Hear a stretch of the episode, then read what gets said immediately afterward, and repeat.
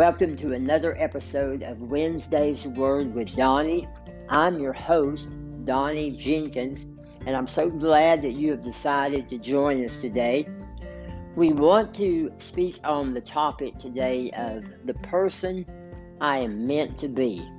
And with that, we're going to be drawing from Romans chapter 12, verses 3 through 8. So, as you settle in, we want to uh, encourage you to follow along with us. And uh, here we go. So, starting with verse 3, chapter 12 of verse Romans.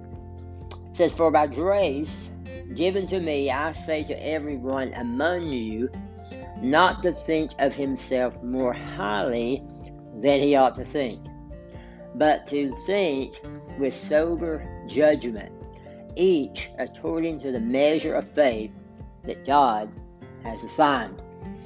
Now, in this verse, uh, there's some things right off the bat that we want to address in order to kind of set the stage for our time together. The first uh, thing I want to draw to your attention is simply the word grace. Now, we hear that word quite often, and uh, let me just kind of highlight uh, what that means. Uh, it is grace is receiving what we do not merit on our own or what we do not deserve. For example, if you have a credit card, they have uh, on that a grace period. Well, what that simply means is they are allowing you a certain amount of days to pay that bill without any financial penalties. Now, that's not anything they have to do, but yet they choose uh, to do that. And so, with that, that is a extension of grace. It's unmerited. We, we've not done anything to deserve that. So, it's unmerited favor, is another way of saying uh, grace. Well, Paul, being the one used to write this uh, letter to the a church in Rome at that time. He goes on to say there that we are not to think more highly of ourselves than what we should. Well, that, well, sometimes that's easy to do, and sometimes it's not. If you've had a good day or things are really plugging along in your favor, man, it's really easy to get kind of a puffed up chest, and you know, you. Uh, walk around with your head thrown back and the wind in your hair and you know feeling like you're on cloud nine as they say. I mean you're just going to take the world by the horns. But just because you're having a good day or just because uh, you know you might be successful according to the world's eyes and so you might have a lot of things going for you but it doesn't mean that you are to think more highly of yourself uh, and, think that you're better than those around you. So, boy, what a what a deflating statement that can be is to let the air out of that balloon that we get puffed up sometimes with. Just keeps us on the level ground. And he, he goes on there, and that um, we've been given a, a measure of faith by God.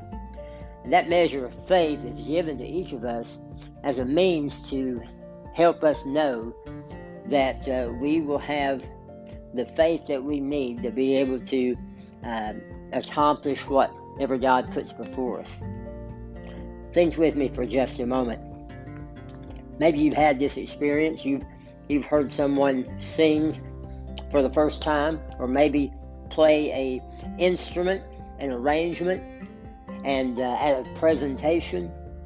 And your first response after you heard them sing or heard them play the instrument or whatever it may be, your first thought and response maybe went something like this I didn't know they had it in them. Well, that's what happens with our measure of faith. Until we exercise that measure that we've been given, we may not realize that we even uh, have been gifted with that by God. And so we, we have to exercise uh, just like uh, driving by a gym is a lot different than going in and working out. Uh, we can drive by a gym all day long, but we can't see the effects of the workout if we never stop to go in and, and exercise with the weights and the machines.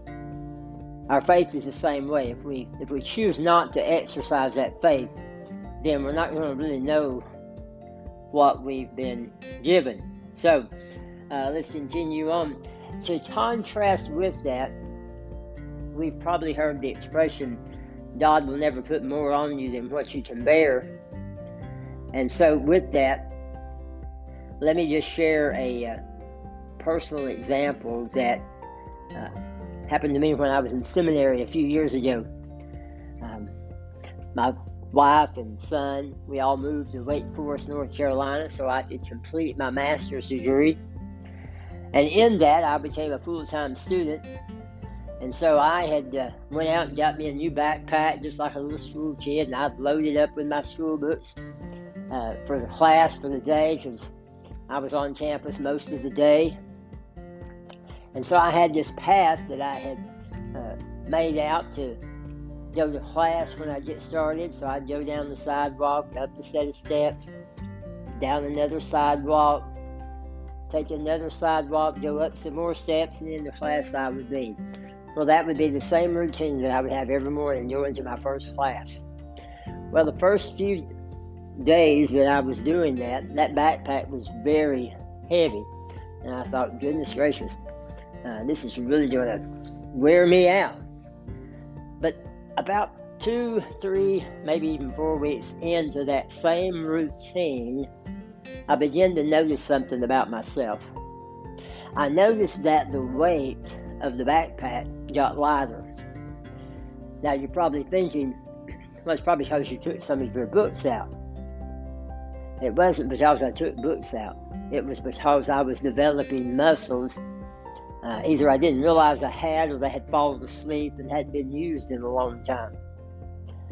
And so, with that, I was able to carry that load in a more smoother uh, manner. Well, exercising our faith can be just like that. When we begin to exercise uh, that faith and, and, by putting our trust in in God and, and what He has for us and what He's willing to do with us and through us, then we can begin to see what we have been equipped with. Well, let's continue on uh, in our uh, time together with uh, verse 4 of, of Romans 12. It says, For as in one body we have many members, and the members do not all have the same. Uh, you know, whether you're in a church or whether you're in a workplace, there's a lot of different people around you in both scenarios. And each person that is around you has been gifted in a different way.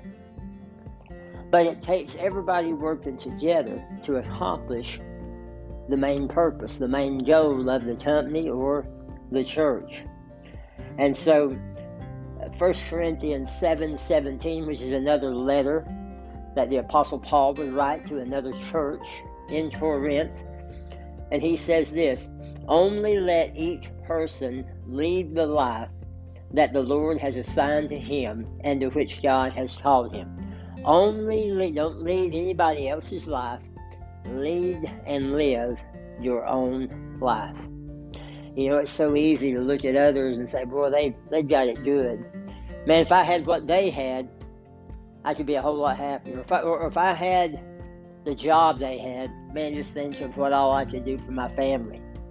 Only live and lead the life that God has given you. Well, another uh, passage out of 1 Corinthians over in chapter 12, verse 12, it says, For just as the body is one and has many members, and all the members of the body, though many, are one body, so it is with Christ. Now, if you're beginning to think that the two passages we just read out of 1 Corinthians and what we're reading in Romans chapter 12 sound very similar, there is a reason for that because the Apostle Paul uh, wrote both of those letters. He wrote one uh, to the Church of Rome, there in uh, that's Romans, and then to the church in Corinth, that's Corinthians. And so he wanted to communicate the same message no matter what church he was writing to. So that's why you see, see the pattern of similarity. Well, verse 5 of Romans 12 says this So we, though many, are one body in Christ and individual members of one another. So here again, we make up one body. That one body can be in a workplace or it can be uh, in a church, but it takes everybody working together. Now, verses 6 through 8, Paul begins to list out some gifts. He says in verse 6 having gifts different according to the grace given to you, let us use them. So he's about to tell us uh, that, uh, you know, everybody's been given uh, some different gifts, and we are to work together, uh, not because we all have the same gift. Can you imagine if everybody had the same gift and that's all the gifts that you had, uh, say in a workplace? If everybody was gifted at giving presentations, then who would fix the computers when they broke or needed to update the software? If everybody was doing the same thing and you didn't have other people that could take care of the other uh, that was needed, how much would get done? Same thing in the church. If everybody wants to play the piano and says, man, I'm, I'm gifted in the piano, and you got, you know, 12, 15, 100, 200,000 people trying to play the piano, can you imagine how that would look? Nobody uh, teaching any classes. Everybody's just huddled around the piano, just waiting to for their turn to play because they can play the piano. It sounds silly, but I think you get the idea of what's being said. Well, he says there in verse 6 that you have the gift of prophecy. You know, prophecy is, can also be seen as discernment, uh, where, you know, you have people in your life that will kind of share some things with you and say, hey, here's something you might want to consider in a given certain situation. And you think, man, how how they know that, or how they see that, or or why didn't I think of that? Or why didn't I see that? Well, uh, that can be the gift of discernment. Uh, 1 Peter 4.10 says this, uh, As each of us has received a gift, use it to serve one another as good stewards of God's varied grace. So did you know that the gifts that we've been given, we're supposed to use them to help others, not just keep them to ourselves? It, it's kind of like at Christmas time, everybody likes to get gifts. Remember when you were a child and how you couldn't wait? You know, you'd see all the presents under the tree and you'd, you'd wake up all starry eyed, uh, sliding under the tree. Couldn't wait to dive into that first uh, present. And probably the last thought that you were thinking is, can't wait to share this with somebody. Well, we're not children anymore. And so the gifts that we've been given uh, from God are gifts that we are to uh, get skilled at, develop, but then share. So, verse 7 says, Then if you're in service, serve. You know, some people, they just have the gift of service, they just like to serve others. You know, if it's a, a break room and people have kind of left stuff on the tables or not straightened up, there'll be somebody who will go behind and straighten up. Maybe throw some things away that doesn't even belong to them, but just because they want things to look well, because they have the gift of service. You'll find that in the church. You'll have people who just love to serve. Well, then it goes on to say, and then if you teach, then teach. You know, there are those, and I, am one of those people. I love to teach uh, people new things. I, I, I really get excited when I think that I have share something with somebody and they, they've learned something. And so you have people like that. You have those in the workplace, you know, that just loves to try to help you come along in your understanding of whatever your job might be. And then he talks about exhort or exhortation. That's just encouraging and lifting up. You know, my wife has that that gracious gift, but you know, there are people in your life and people there at work, people in church that just really like to be a cheerleader. You know, just give you those words of kindness and encouragement to help you kind of go a little bit farther down the road or just to make it through another day. And so, and then it talks about there are those who are generous. Some people are just uh, more givers than the others. And those who lead with zeal and who do acts of mercy. Mercy is uh, that receiving what I, I do not receive what I deserve. So, for example, if you're driving down the highway and you, you run a red light and then you, you run a stop sign and, and then you speed and you get pulled over, you know what's coming. Uh, a big old ticket, you know, maybe hundreds of dollars. And the officer walks up to the car and you let down your window and you start pulling out your license. And he says, You know what? I'm just going to let you off with a warning today. Your first thought may be, well, I don't deserve that. And you would be right.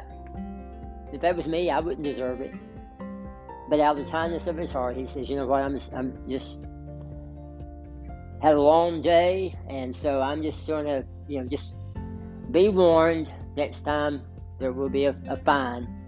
You go relieved and rejoicing and keep the speed limit. Well, that would be mercy because it's not anything, you didn't receive what you deserved. You deserved a ticket, maybe a hefty fine. Instead, you, you got a pass. Well, have you ever seen someone take a product and not use it in the means that it was purposed for? For example,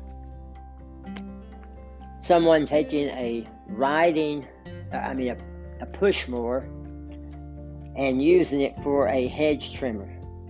Now, at first thought, you think, man, that is that is dumb. Who would do that? Well, evidently, someone out there years ago has done that because a lot of times on push mowers you will see, uh, or in the manual, do not use as a hedge trimmer. Well, the reason that is wrong on so many levels is that one, it's dangerous, and two, it's not the purpose that a lawnmower was made for. So many times, when we don't use the gifts that we've been given, it is the essence of using a lawnmower for a hedge trimmer. So use your gifts according to what you've been given, and you will find that you are the person you've meant to be. Thank you for your time today. I hope you've enjoyed this. If you have, give us a good review, share it with your friends, let them know where we're at iTunes, Spotify, Google Play. And until next time, I'm your host, Donnie Jenkins. Have a great day.